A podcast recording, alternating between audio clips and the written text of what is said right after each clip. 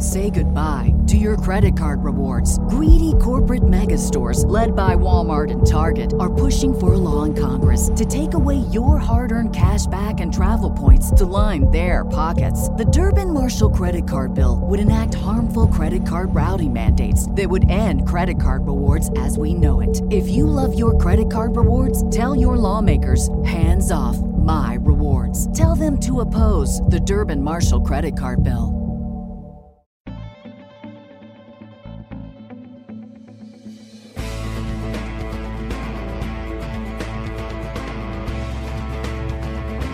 Shockingly, we're back um, for another day.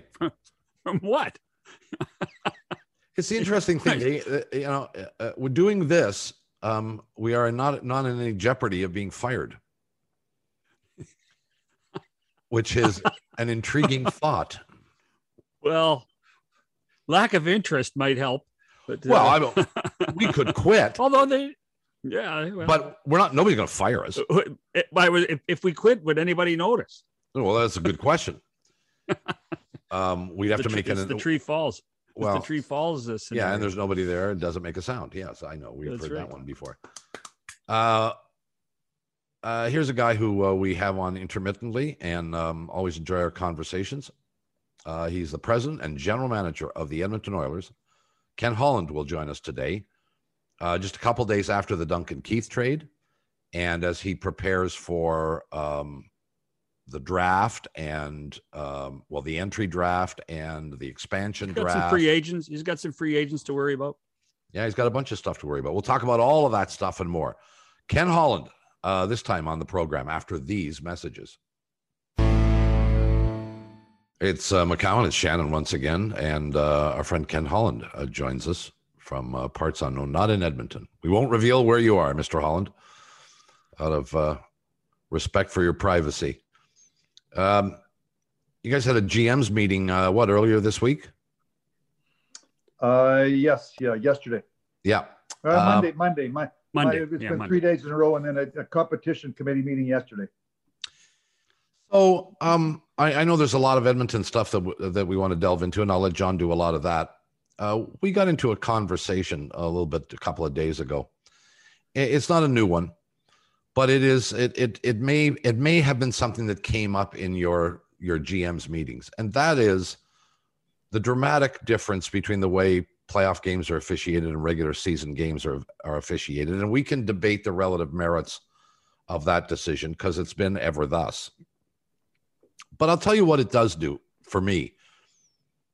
It impacts mostly on the most um, highly paid and generally speaking most entertaining players in the games in the game today who are suddenly not given the freedom opportunity to show their skills and to perform.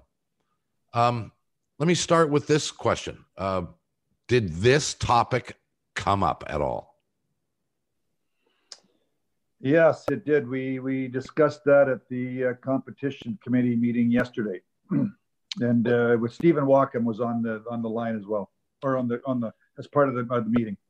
All right. Well, let me ask you bluntly: What's your take on this on this issue? Do you think this is something that should be addressed? Well, yes and no. I think first off, um, you know, a, a big push here at the general managers meeting at the competition committee committee meeting was on cross-checking and um, you know stricter standards and trying to um, you know get more of a, a specific areas that we would like to limit limit limit cross-checking. And I think all these things that we've that we've tried to do at the league level over the last number of years you know the hooking of the hands when somebody's got the puck and they have a stricter standard there um, now we're trying to get a stricter standard on on cross-checking. Uh, obviously over the last 10 to 15 years a much stricter standard on uh, at the supplemental discipline level and and and and um, you know more more more goes on. So we're changing the the way um, the, the, the players play the game. But i do think forever and ever come playoff time there's always going to be less space I, I i think it's it's it's all the players on both teams understand the importance of the Stanley Cup playoffs. They back check harder. Um, they finish checks. There's, I think there's, uh, there's there's a little more physicality come playoff time. So I think that yes, on one hand, that we want to do some things, and I think this cross checking um, will will help. You know, where where you, people are standing around and, and you just come up and you cross check or you multiple cross check things like that will be eliminated from the game. But it's always going to be tough come playoff time for all players because of a greater commitment to team defense, more focus from the coaching staff. And, and you always hear the word take their space away, take their space away, take their space away. I don't think that that's ever going to change. I think that's going to be part of the playoffs forever and ever. Kenny, far be it from me to disagree with you, but but but I, I think the point I'm trying to make here is the officials put their whistles away during the playoffs. They call less. It is statistically a valid point. And um, it is it cross checking. Yeah, that was one of the things that was happening over and over again during the playoffs this year. But it was hooking, it was holding, it was interference, it was all kinds of things that are penalties during the regular season that historically have not been called penalties um, during the playoffs. And I mean, I I would think a team like yours would be as uh, impacted as much as anybody else, given for no other reason, two of the highest skilled players in the game play for your team, and um, the opposition is given uh, provided liberties that they are not provided during an 82 game regular season. Your response?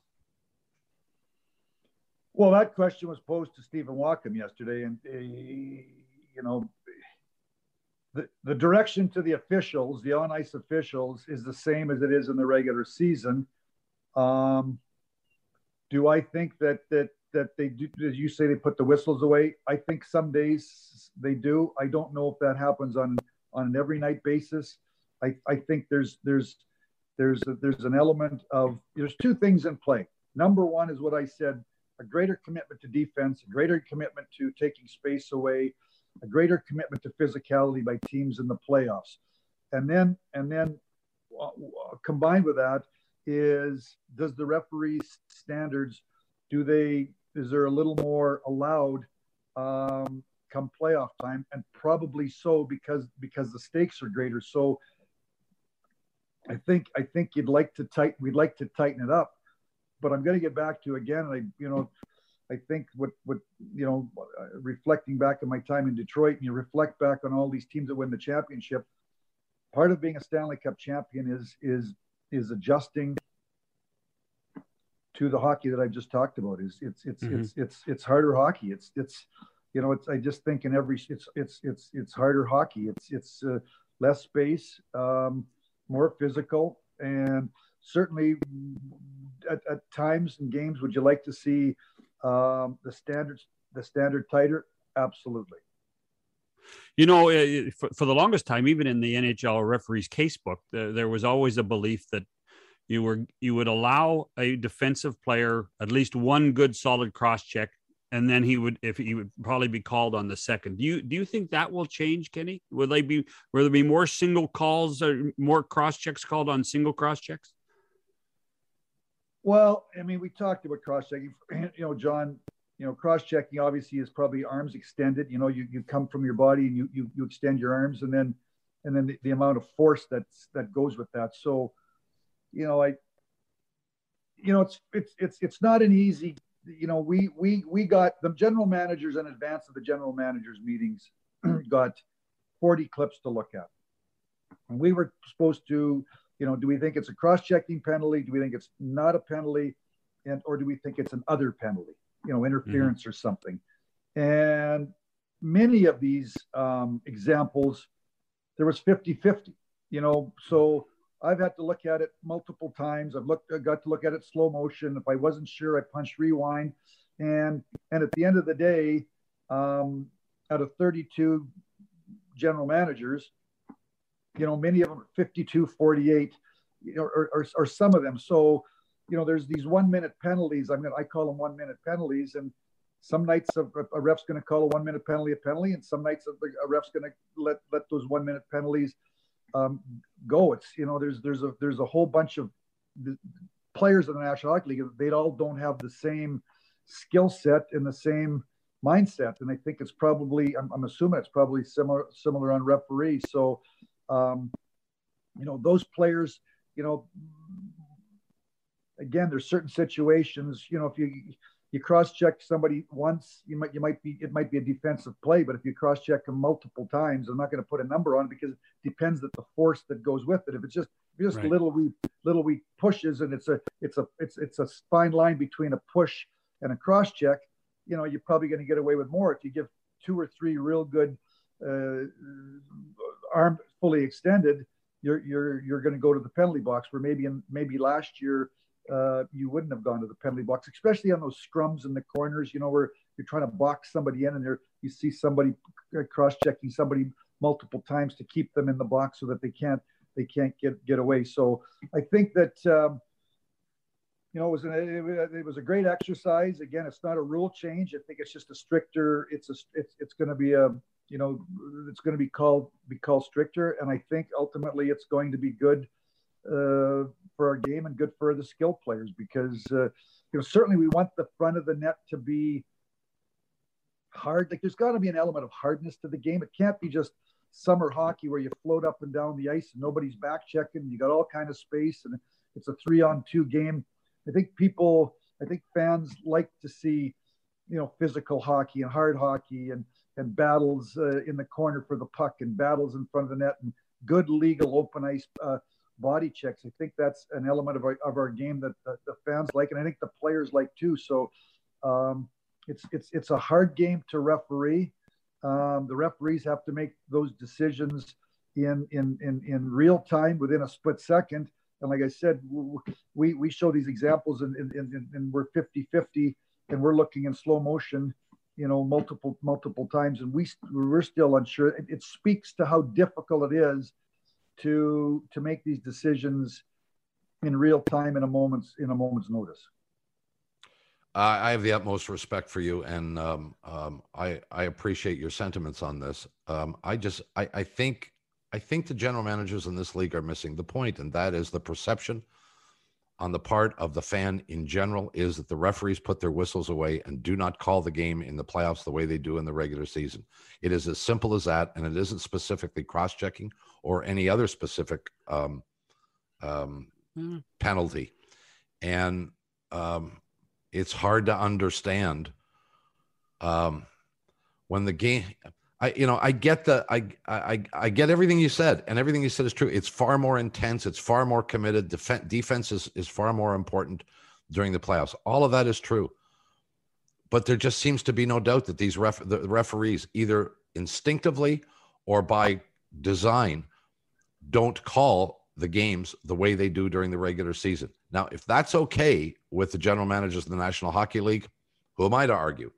But from a fan's well, I don't think it's okay. I, I, I, think we want penalties called. If, if there's a foul, we want we want a penalty call. So I mean, I think I think that that's the and, and, and again, you know, I watched the playoffs like you did. You know, there were some nights this year, some games um, in the playoffs that I thought the standard was not tight enough.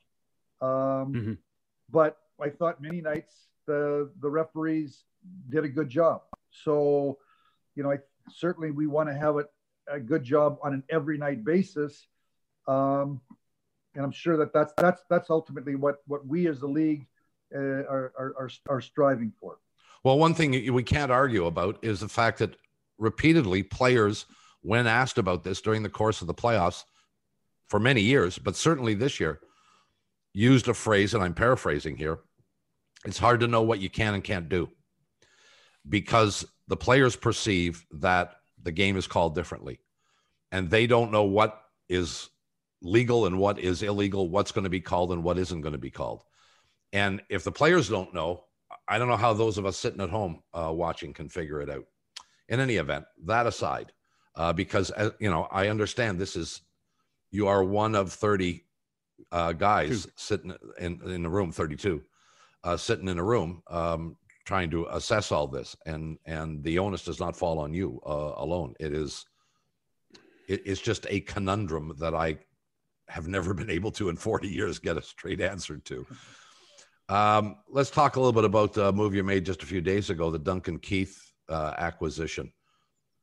Um, you came out fairly strongly uh, when there was, and inevitably there is going to be controversy over any trade. Um, give me your thought process in in this acquisition of a player who is, you know, not a young player. Um, should we assume it speaks only to a, a win now philosophy that you have?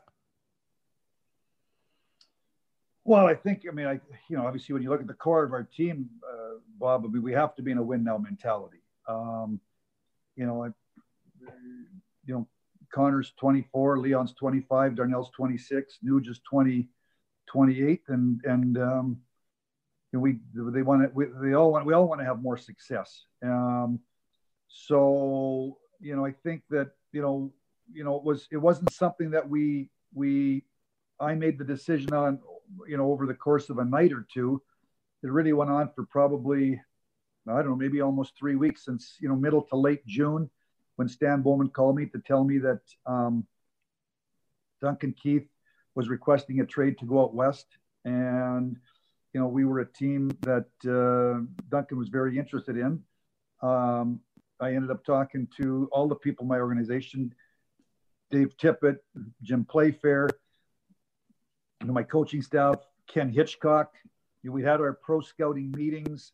Actually, just just right about that point in time, we were all together. We were talking about what we wanted to do with our with our team. I, I you know, early June, I'd been having my exit interviews with all with every player. You know, on the younger players in the exit interviews. Um, I tell them the things that they need to uh, that we're looking for them to do before we go to camp. The veteran players, I listen. They tell me um, what they think about the team, and they give me their perspective and the things that they think that need to, to happen. So, based upon you know gathering information from our from our from our leadership group, the players on the ice, Ken Hitchcock, um, Dave Tippett, Jim Playfair, the analytics, uh, Jim, uh, the, the, guys that we've got, uh, Justin Mahi, that, that does the analytics, uh, Archie Henderson and his pro scouts, Keith Gretzky, and ultimately I have to make a decision um, after going through that whole process. You know, like I said, it's almost probably a three week process. Mm-hmm. Um, I made a decision to uh, to do the deal that uh, that that we did. Um, one, one more quick Keith's, one, John. Keith's impact. Go ahead. Okay. No, well, I no, just no. wanted to, on the, on that point, and, and you come back to Gretzky. Um, how much of this would you say of your decision uh, to make this move was Duncan Keith's ability to play at age 38, and how much of it is Duncan Keith's presence on the ice and in the room for your team, which, you know, on one hand, you could say you're ready to win. On the other hand, you could say, well, you can always use somebody who knows how to win and who has done it. Well, see, I don't think it's. I don't think personally it's one. It's one. It's just look at analytics and, and that and that. Oh shoot. No, you're okay. Sorry, lost you. No, I, you're coming. I, I don't think. Yeah, sorry. I don't think it's just look at analytics. Like to me, it's an all-encompassing package. Certainly, the most important is what we feel Duncan Keith can do on the ice. That's number one. Okay. Um, and I, I think his role is going to be a little bit different in Edmonton than it was in Chicago because of Darnell Nurse. Obviously, we've got a left shot defenseman that's in the prime of his career that that that that that eats up the most is going to take up the biggest responsibility and eats up the most minutes. So Duncan Keith is going to have a secondary role and not a primary role. Um, then, then you you know you factor in, and I can't put nobody can put um,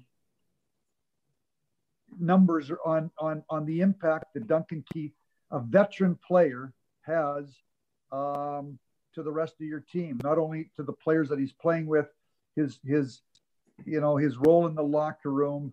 Um, you know, I watched Mike Smith, his relationship with with the young core, spending time with him, a veteran, you know, a 39 year old veteran goaltender. You know, I think, you know, I, I look this year and you look at Montreal Canadiens going to the Stanley Cup Finals, and and and uh, you know Shea Weber at the age of what is he 35 or 36 mm-hmm. and you know the, the impact that veteran players can have. And then I reflect back on my time in Detroit and I understand it's a it's a new world um, you know and it's that's old that's old news. But the the impact that veteran older veteran players had on on our team in Detroit and helping us uh, um, have success um, through all that through all that information through my own experiences through my you know my gut instinct um, through through not only our own information talking to other people around the league. I i talked to some people that had played you know with duncan keith. I i, I know dave tippett talked to some people. Ken hitchcock talked to some people. When we gathered all that information um, when i gathered all that information I felt that, and then then I went to work with Stan Bowman, and and if you look at, you know, obviously, you know, Caleb Jones is a young defenseman that's, you know, 23, 24 years of age. He's still trying to get into the lineup full time in in Edmonton. And we've got, you know, we have a left shot defenseman Broberg, who's 19 year old, who's top prospect, and we've got Samorukov, who's a young prospect, and Darnell Nurse is 26, and and Bouchard, a young defenseman on the right side is uh, is 21 or 22, and, and Ethan Bear is 21 or 22. So certainly we have a lot of younger defensemen, um, and you add a third round pick to that. So you make I make the trade to acquire Duncan Keith, and you know obviously I think a lot of the the the um, the debate you know after you make that's the beauty of our sport is any sport is that that that people fans get to to decide if you've done a good thing or you've done a bad thing. You know, certainly taking on all the cap. Um, it's it's it's it's it's it's. I, I understand uh, it, it's a bigger cap number, but if he comes in and plays to the to the level that I believe he can play as a second pair defenseman um, and impact our team in a positive way in the locker locker room, provide leadership, and also if the move has our players believe that we are, you know, tr- are legitimate playoff team again, and we're mm-hmm. trying to make some noise, then then it's going to be a great trade. Obviously, if if Duncan Keith, it's like anything. If a player doesn't matter if the guy's 37 or 27, if they don't play to the level that that you pay him at, it's it's a bad contract. It doesn't matter. It doesn't matter what age the, the player is at. But Duncan Keith is a guy that's He's 37. He's committed to fitness. Uh, he's very serious about his business. Um, he's, he's, he's respected in the locker room. Um, last year, he was the number one defenseman in, in, in minutes played, a time on ice uh, for the Chicago Blackhawks. They were in a playoff race up until probably the last 10 or 15 games, and then they fall, fell out of it. It's not like they were, you know, they were way out of the race, and it was, you know, but they, they were in the race. So when I factor in, I take in all all that information, I eventually uh, decided to make the deal. With the with the the cap hit that's over five million dollars, how confident are you that it doesn't handcuff you trying to do other things this summer? Well, first off, John, I believe he's going to play in a top. You don't have Duncan Keith, I'm going to have to pay four in the fours to get a top four defense. But they, they, they don't play for a million bucks. You know, right. so so if you don't have Duncan Keith, I've got to take four, four and a half million dollars to market and go get another top four defenseman. So it's it's that's that's that's what top four defensemen make. They make they make four plus. If you if you're if mm-hmm. you're a legitimate top four defenseman, you make you make you make four plus. So if, if, if I don't have Duncan Keith, I got five and a half million dollars, but I got to go fill a top four spot, and four to five million dollars anyway is going into that spot. Now I factor in, you know, his resume and his leadership skills and what what kind of an impact can he have on the other players on the team. Um, you know, factor into the into the decision. Do I have money left over? Yeah, but but the reality is, John, in a cap world, you know, you you the money goes fast. The the, the, yeah, the money goes fast. I mean, it's that's it's eighty one point five, but you have a few few high priced players, and then you gotta you gotta you gotta have lots of cheaper players uh, on the bottom part of your roster to, to, to, to fill out your team. So do I have some money? Yeah, but if, if I didn't have Duncan Keith, I'd, I'd have a, a top four spot open, and I'd have to use the money and go out and get a top four defenseman. That that that, in my opinion, they're in the four. If you're paying a top four defenseman in the ones and the twos, you're probably getting what you pay for it. it it's so Dun, Duncan Keith again was the number one defenseman of the Chicago Blackhawks. I don't have to talk about what his what his what his resume is. I know he's 37. I had a lot of success in in Detroit with uh, older players. I look at the Montreal Canadiens uh, and the impact that some of those uh, older players had. They they know how to play. They they they, they know how to play. And, and Duncan Keith is a veteran. He's got savvy. He's got poise, and and I believe he's going to come. I know he's motivated. He's going to come in, and I believe he's going to have a, a real positive impact in our team. John, I know you got more. Uh, so do I. Uh, we'll take a quick break and uh, come back with uh, Kenny Holland after these messages. Bob McCown, it's uh, John Shannon. Ken Holland is uh, with us. John, I'll let you jump back in here because I know um, you had uh, some other things you wanted to say. Well, just so what does that do for? I mean, I know Oiler fans are apoplectic all the time, uh, Kenny, so don't worry about it. But uh, what does that do to Adam Larsson and and uh, and to Tyson Barrie? Well, right now, um, Adam Larsson's deciding what he wants to do with his with his future. Um, you know, I don't believe it's money related. I think he just is, is, is, going through a process to decide if he would like to resign with Edmonton or if he wants to go to the open market. So certainly that's that's that's that's in my uh, in my mind, and I think that you know, on Tyson Barrie, I've had a couple of conversations with his agent Pat Brisson.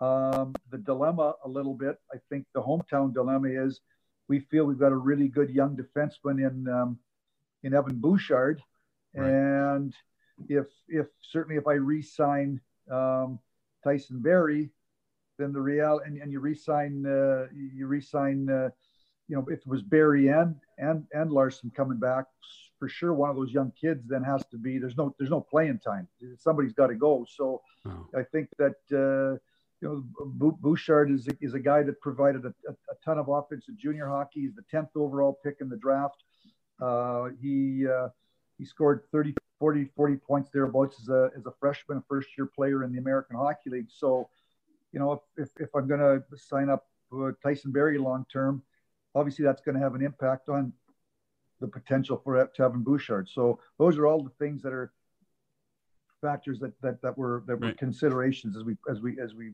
make these moves. And and and Oscar Klefbom, any word on what's going to happen there? Do you do you think he's going to come back and play? I would say to you, he's definitely not playing hockey in 21 22.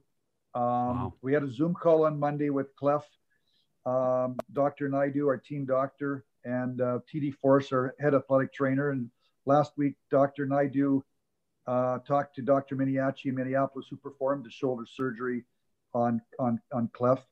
And basically, um, you know, his, his rehab is going to go probably till late September, six months, which is late September, around October the 1st. He hasn't done any training really whatsoever since about uh, September. He was in pain in September through through January, and he went through the process to decide to uh, eventually have the surgery. Um, you know, so you're going to be talking about come come September, October, a professional athlete that that's coming off of major shoulder, shoulder surgery and hasn't trained for a year. Um, so I think the reality is it's probably three, four, five months of of of of of, of, of hard uh, rehab and training before you could, he could even get to the point to decide um, if you if he can or wants to play hockey again. So you're basically running off the 21-22 season, and he needs to decide uh, if he wants to come back and play uh, for the 22-23 season. Yeah, the shoulder injury is a tough one because you're you're constantly exposed to the potential of re-injuring it. And my understanding is you can you can correct me if I'm wrong that um, the procedure that he had offers no guarantee of 100% uh, recovery, does it? No, you're, you're, you're, it was a radical uh, surgery that was done. Um, you know, his shoulder had a, um, was, was, was, was beat up and it's been really, you know, it's been something that he's been battling since he's been 18 or 19. I think he separated his shoulder. Um, and I remember, I think his draft year and right. you know he's, he's played uh, played in a lot of pain over the last few years. Uh, I think he had to take you know painkillers on a regular basis. he decided he didn't want to live like that anymore.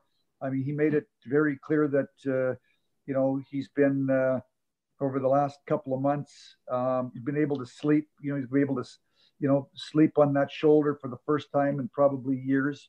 Um, and he, he's not living in day-to-day pain. And his, you know, I think the first order of everybody, you know, is it's, it's so you're going to want to be able to live the rest of your life, you know, pain free. So that's the first order of business for Cliff. And then somewhere down the road in in the next uh, you know six to nine months, I think he has to decide if he wants to wants to be all in to uh, to hit the gym every day and and go through that process to try to get himself ready to play hockey for the 22 23 season but that's down the road yeah uh, a ways right. So the 17th the 17th of july is when you have to put your list in uh, for the expansion draft. How has this exercise and what the process has been in trying to deal with ron francis as opposed to dealing four or five years ago with uh, kelly mccrimmon and george mcphee?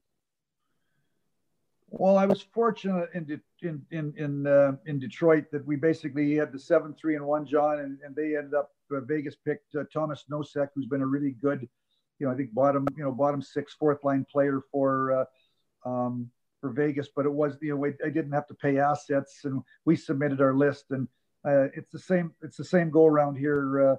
Uh, um, you know, on Saturday we submit our list. We're going to submit a seven three and one list, seven forwards, three defensemen, and a goalie and then we'll let uh, we'll let see. We're going to lose somebody, so we'll let yeah. them uh, Ron Francis decide which player he wants to take off uh, off of us, and then uh, we'll, we'll we'll go forward. Um, are you inclined to have a conversation with Mr. Francis um, and try and negotiate something that would allow you to, in some way, shape, or form, protect an additional player, or are you committed to the seven three one and and that's that? Yeah, that's that. I mean, I, I, feel comfortable at the seven, three, and one. We're going to protect the players that we want to protect, and um, um, you know, we're we're gonna. We're, I mean, everybody loses a player, so I'm I'm comfortable yeah. that uh, with, the, with the player we lose that, uh, um, you know, we we to say we can afford to lose, but we have to lose a player, and and uh, I, I'm I'm comfortable that the players that we want to protect, we will be able to protect. Ron Francis can pick a player, and then and then we'll get we'll get back to business. So uh, the, the other aspect of your hockey club is what are you going to do about your goaltending? Uh, I mean, you, Dylan Wells, you traded to, to Carolina, uh, but I'm not suggesting he was going to be your answer next year anyway. But uh, w- where where do you consider where your goaltending is right now? Well, I've been in.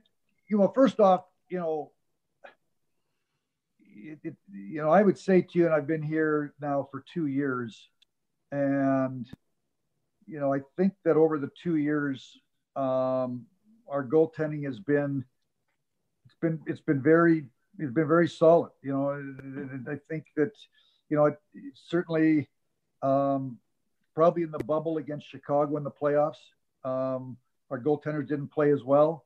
But over the the, the two seasons, um, you know, I think Mike Smith and, and Mikko Koskinen have given us good goaltending. Now I think the can you know concern is one's 39 and one's 33. So uh, I am having conversations about Mike Smith coming back. Uh, he had a great year. Um, he did. And, and again, he should have been a Vezina finalist. You know, Kenny. He should yeah, have been a Vezina finalist. Yeah. And not only not only did he have a great year, you know, his ability to handle the puck. You know, I think he might be the best puck handling goaltender in the National Hockey League. And then you factor in his leadership skills, and he's just, you know, he's he's he's he's he's a role model and he's a he's got a he's, he's, he's been around the game for a long time he's 39 years of age he's got a real positive impact on our team so so i am talking to uh, to mike smith about uh, trying to find um, a solution to to to bring him back uh, only a couple of more minutes and I, we wanted to talk very briefly at least about where where you think we are at in terms of beijing and the olympics um, I know that you have a role in this process, although not the decision making uh, role. Should the NHL be going? Well, I, you know, that's not my decision to make, Bob. I think, you know, I'm, I'm on, I'm, I'm as part of the general, man, I'm, I'm, part of the um, management team of, of, of, Team Canada. You know, Doug. Armstrong's the general manager. We've been having, uh, you know, regular meetings over the last uh, month excuse me, the last since the start of the season, since the middle of uh, January. Every month we have a we have a meeting to, to go over players. So, you know, if if if if if, if NHL players are going, um, we're ready. You know, we have been we've been evaluating players. We've been having meetings. We've been talking uh, about about philosophy. But in terms of whether we should go or we shouldn't go, you know, that's that's above my parade grade. I think uh, I, I, I, can I, I, understand I understand the reasons why we shouldn't go, and I understand the reasons why why it makes great sense to go. I, I know that the players love to go. It's a great tournament. I'm fortunate enough to have been there in 2010 in Vancouver and 2014. You know, it's it's best on best for for two weeks. It's it's it's great for fans to uh, to watch uh, the tournament with the greatest players in our sport representing their um, their countries. But certainly, I understand there's a business component to this decision, and and and, and as we all know, whether you, you, the job that you guys are doing, the job that I'm doing, business is going to uh, to, to, to make decisions as to uh, a lot of times as to what you do and, and, and, and you don't do because uh, economics is, is, is, is why, why you guys are doing what you're doing and I'm, I'm doing what I'm doing. But, but certainly if we go, I mean, it's a fabulous, it's a fabulous tournament, but certainly if we don't, if we do, don't, do not go, I certainly understand why, but it's not my decision to make. Uh, anything else from you, Mr. Shannon? No, I think we uh, I think we covered it all when you consider that uh, if you, if we mention players on other teams before the 28th of July, Kenny get, gets a million dollar fine for tampering. So. Well, we don't want that to happen.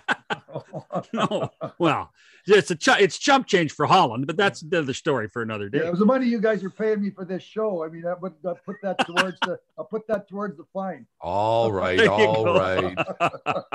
we just conceded we're not going to get you in trouble. You don't have to get bitter about your fee yeah. now. uh, you know where we we greatly appreciate the time yeah. you afford us. Um, I love you uh, guys. Yeah, you guys do a great job. Appreciate well, your passion we thank you, and uh, we uh, uh, have a safe rest of the summer. And uh, straight, I know, Kenny. I, I know you got. Yeah, I know you got lots to do too. So uh, before yeah, September yeah, rolls next, around. Then a big month. The next, the next, next two, three weeks. Big month for everybody in our sport, and then uh, kind of downtime in August, and then uh, back at in September. We'll uh, we'll bug you somewhere down the road if we can. Okay. Thanks, Thank guys. you, Mr. Holland. Take care. Thanks. Bye. Ken Holland back after these messages. So our thanks to Kenny Holland for uh, joining us, the president, general manager of the uh, Edmonton Oilers. Well, you're smiling. Why are you smiling? Oh, I, I just, I, he, you know, Ken's one of those guys, and I, I have known Ken, gosh, a long time. I, I love having conversations with him because he he makes you think, and and he's also he also gives tries to give you background on uh, an explanation of why he did things uh, and and how things are supposed to proceed. And you know, he's one of those guys. As the season goes on, Bob, if you sit beside him having a beer, uh, he will have this full schedule in front of him and tell you exactly how many points he expects to make the playoffs. He keeps an eye on all of this stuff. He's, you know, his team was eliminated in four games, but I, as he mentioned, he watched the playoffs every night. He he is fully committed to uh, making the game better, not just for him for his own team, but for uh, for the NHL as a whole. And he's a pure hockey guy, and it's always fun to listen to pure hockey guys. He's he spent a lot of time with Scotty Bowman, and I don't know if you listen and hear it. I hear a little bit of Scotty Bowman in, in Ken Holland at times. I hadn't thought about it. Um, I'm not going to react off the top of my head. I'll have to think about it a little bit. I will say this: look, I have the utmost respect for Ken Holland, and and I I wouldn't slag him in the least, but I really, I really do not understand the defense of the officiating and the change in officiating that exists every year when the Stanley Cup playoffs come. Uh, but I, I, mean, I think unlike I think he, any sport, no sports like it. It doesn't happen anywhere else. I, I, think without saying it, I mean, I, I, and not putting words in his mouth, but uh, I think the fact that he says that teams teams change the way they play, therefore officiating changes the way it works. Uh, I think that was pretty. If you read between the lines, I think there's, for the most part, uh, an endorsement of what's gone on. Officiating, I understand officiating is mostly gray, but this issue is black and white. You cannot you cannot make the argument that officials conduct themselves during playoff games the way they do during 82 regular season games. You just cannot make that argument. And it does not happen in any sport. This conversation does not happen at World Series time, it's Super Bowl time. Are there bad calls? Of course. Are there missed calls? Yeah. Yes. But that's mm-hmm. not what we're talking about. We're talking about yeah. a deliberate, conscious attempt to change the way the game is played. And it's it's done based on historic preference. It's been this way forever, therefore it's going to continue to be this way. And I think it's a bunch of poppycock because what it does is it does impact the skilled players. I watch the playoffs because I want to see the best players in the world do the things that they do during 82 games, and they aren't allowed to.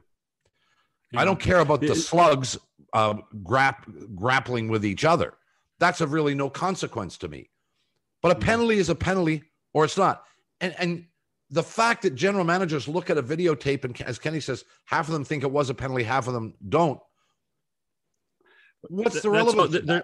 There's a, well i think it's i think it's from the league perspective is hey listen this is it's just proving to them on a regular basis how difficult it is to call make calls one time in re, eh, in real time the the, the other the, the is other it harder in the is, playoffs than it is during the regular season I, I I think it is, and I think no. that's what Kenny was trying to say. No, I think I I, I think I, Kenny was with the intensity of the game. I think it is more difficult. But the, the, interesting thing is, right, the, after the man, no, but after the managers meeting, the competition committee meeting is not just general managers. Members of the Players Association are there, uh, and and in addition to league people and and a couple of managers, including Kenny. And I think that if if it's the the competition committee with the players' voices being heard, saying, "Hey, listen, we got to be a better job of it," I, I fully expect that there will be an attempt to try to call it closer to what you know the the, the printing in the rule book says.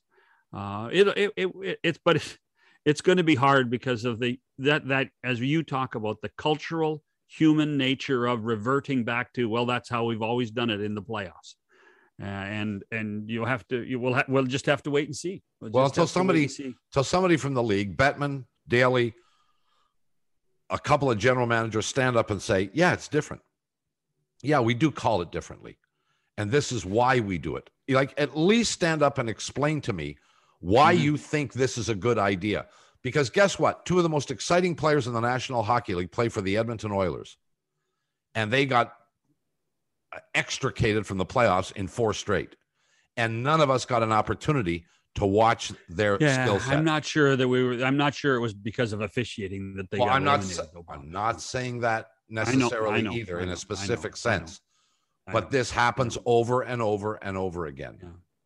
Anyway, well, as as the as the commissioner told Ron MacLean, this is the ultimate team sport. It takes twenty players to win, not just one or two. Well, that's a pile of crap too, because the same is true for the National Football League, and and and the same is true in baseball, and the I'm same. I'm just telling you what the commissioner soccer. said. No, you're not. You're trying to preach that that he's that there's something unique about this sport. It's no different than any other sport. Whether you got five people on the on the playing surface, six people, nine people, eleven people, what however many you have out there, all of them have some level of import. And you don't win oh, with one no, or two. No doubt about that. You don't win with no one or two, you win that. with a whole bunch. I get it, but it's the same everywhere. Yep. And they don't change the rules and the way the game is called. Okay. This league does. Okay. And I don't understand it. Um, on that okay. note, I'll take a pill and uh, you have a nap. You look fatigued. Um, and I we'll do come, not. I do. We'll, I think I look pretty good. Yeah. Would you like a second opinion? Uh, we'll come back with more tomorrow. Um, until then, a fond adieu. Goodbye, everybody.